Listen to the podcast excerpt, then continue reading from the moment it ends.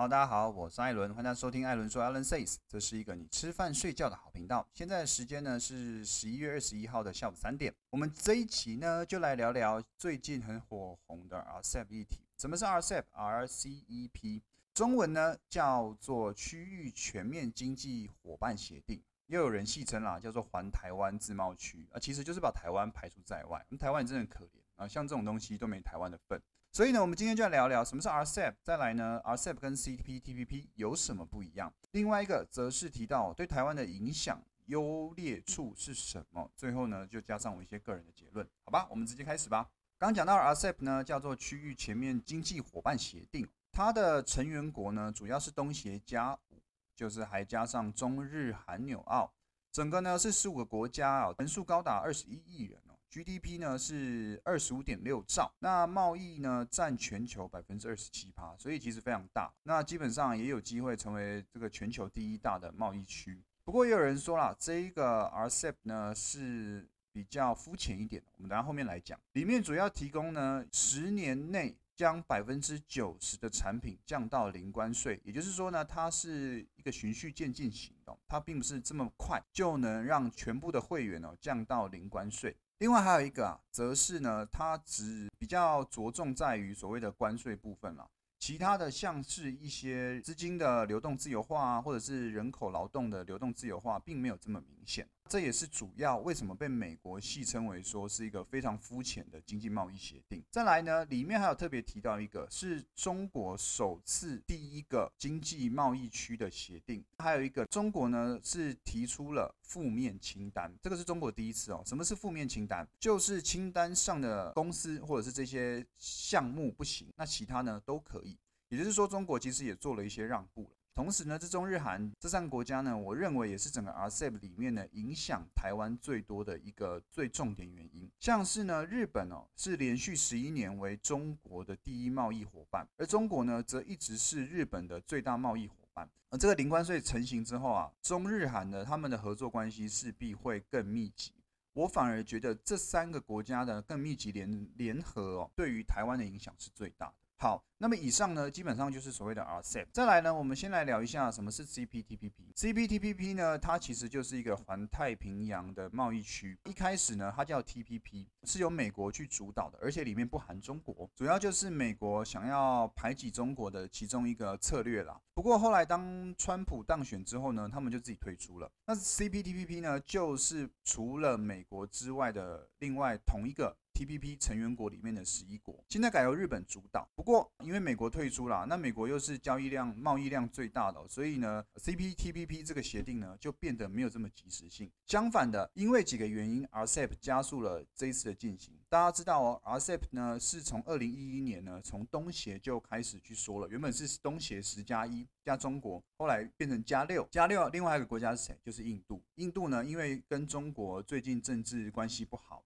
再加上呢，印度认为哦，印中两国的贸易逆差太大，它如果加入 RCEP 之后呢，它没有办法保护国内的一些产业，所以它宣布退出。那后来就变成十加五，十加五为什么经过了七八年之后，在最近是快速的成型？有几个原因，第一个是美国退出 TPP，其他里面一些成员国是有重叠的，有七个国家是重叠的。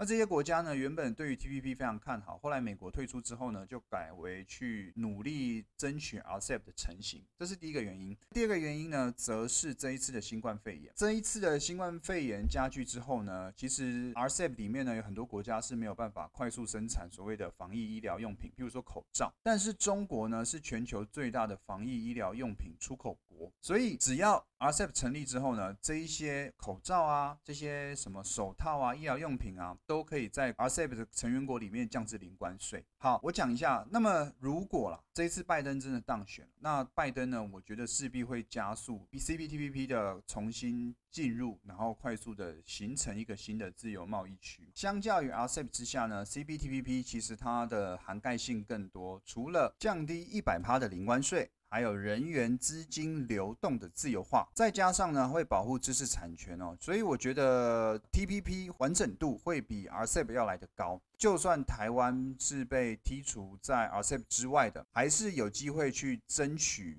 加入 TPP。拜登如果当选，他如果要积极重返 TPP 呢，势必啊会把台湾也拉上一把。再加上呢，TPP 里面其实是没有中国这个国家的，它阻力相对应于 RCEP 来说其实是比较小。那只要加入 CPTPP 呢，其实 RCEP 对于台湾来说就没有这么大的影响力了。当然，这个都要是后话了。像蔡政府也有去说嘛，他们会积极争取加入 CPTPP 的机会。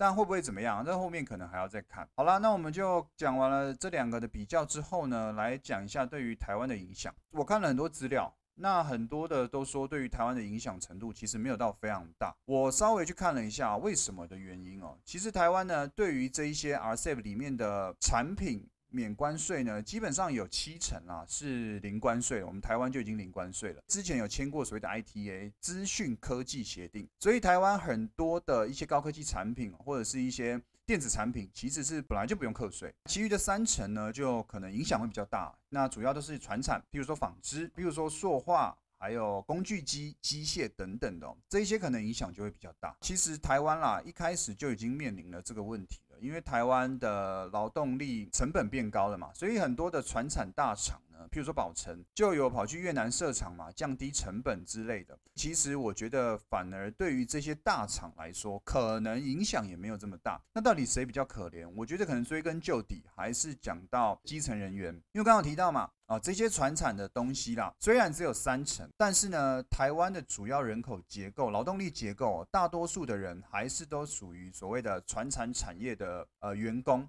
船厂原本就已经将成本降低，所以离开台湾到越南去设厂，降低劳动力成本。那如果连这一块关税又开始吃亏的时候呢？他们势必会加速在国外的布局，到时候在台湾剩下的这些劳动力呢，一定会面临失业，因为可能被裁员嘛。所以我反而觉得啦，还是台湾基层人员可能会比较有影响。大厂我觉得还好，因为他们有的是钱，那就去有在 RCEP 国家里面，而且劳动力又低的国家继续布局就好了。再来呢，另外一个我觉得最大的影响啦，可能还是中日韩这三个国家的合作。我刚刚讲到嘛，像中日他们的贸易基本上是前面几名的。那如果连对于中国给予台湾的惠台政策哦。都因为 RCEP 的零关税影响之下，变得没有这么有优势。我觉得台湾的这一些刚讲到的工具机啊、塑化啊，其实影响就会更大。大家知道，台湾对于中国来说是工具机的第二大出口国，因为之前有签过一些协定，所以工具机出口到中国呢是有所谓的关税优惠的。日本、韩国跟中国呢加入 RCEP 之后，这些优惠对于台湾的优势来说啊，基本上就不复存在了。譬如说，像是日本出口的。工具机，或者是韩国出口的一些塑化工具机进入到中国啊，如果品质更好，而且它成本更低哦，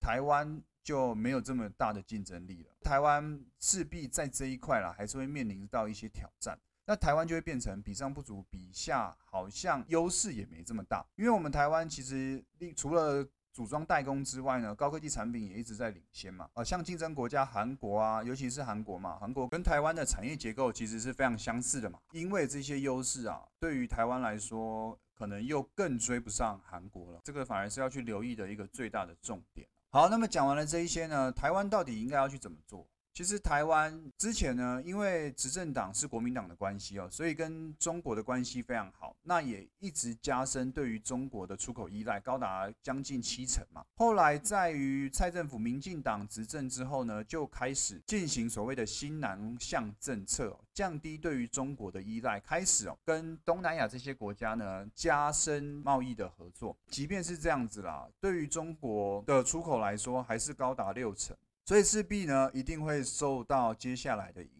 不过好家在啦，好家在的是呢，他们是说要在十年内降低到零关税，也就是说呢，台湾基本上还有个五六年的缓冲时间。那这五六年的缓冲时间到底该怎么办？有一个最快最及时的方式就是加入 CPTPP 嘛。只要加入 CPTPP 之后呢，这些里面的国家基本上很多都是跟台湾有前几名的贸易伙伴关系的。除了中国之外，因为中国没有加入 TPP，那只要加入 CPTPP 呢，基本上很多东西呢，可以从从原本的伤害啊，我觉得可以再打个五折下来了。但当然是要真的能够顺利的进入 CPTPP 再说，不然的话呢，台湾可能就真的要再想其他的办法。因为像台湾其实很多东西都是慢慢的面临转型嘛，像一开始重工业还有高科技产业的时候呢，就推出所谓的精致化农产品嘛，那再加上现在一些劳动力的推升啊，就会开始引进的外劳嘛，或者是去国外设厂，慢慢的去化解一步步的危机哦。那接下来还有一点缓冲时间的台湾要怎么做，就看政。政府有什么牛肉快点推出来？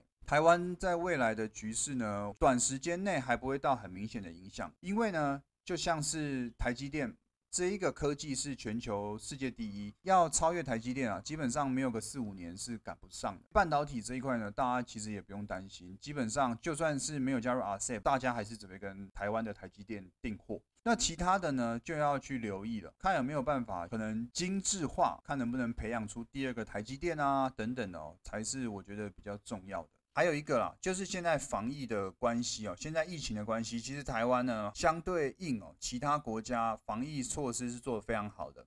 所以像一些订单啊，基本上在台湾呢，还是会有一些优势的。这些优势呢，我认为不会这么快被打破，因为至少要等到疫苗的出现，而且是能够让全球性都能够打到这个疫苗。这个时间，我觉得起码至少在半年或一年。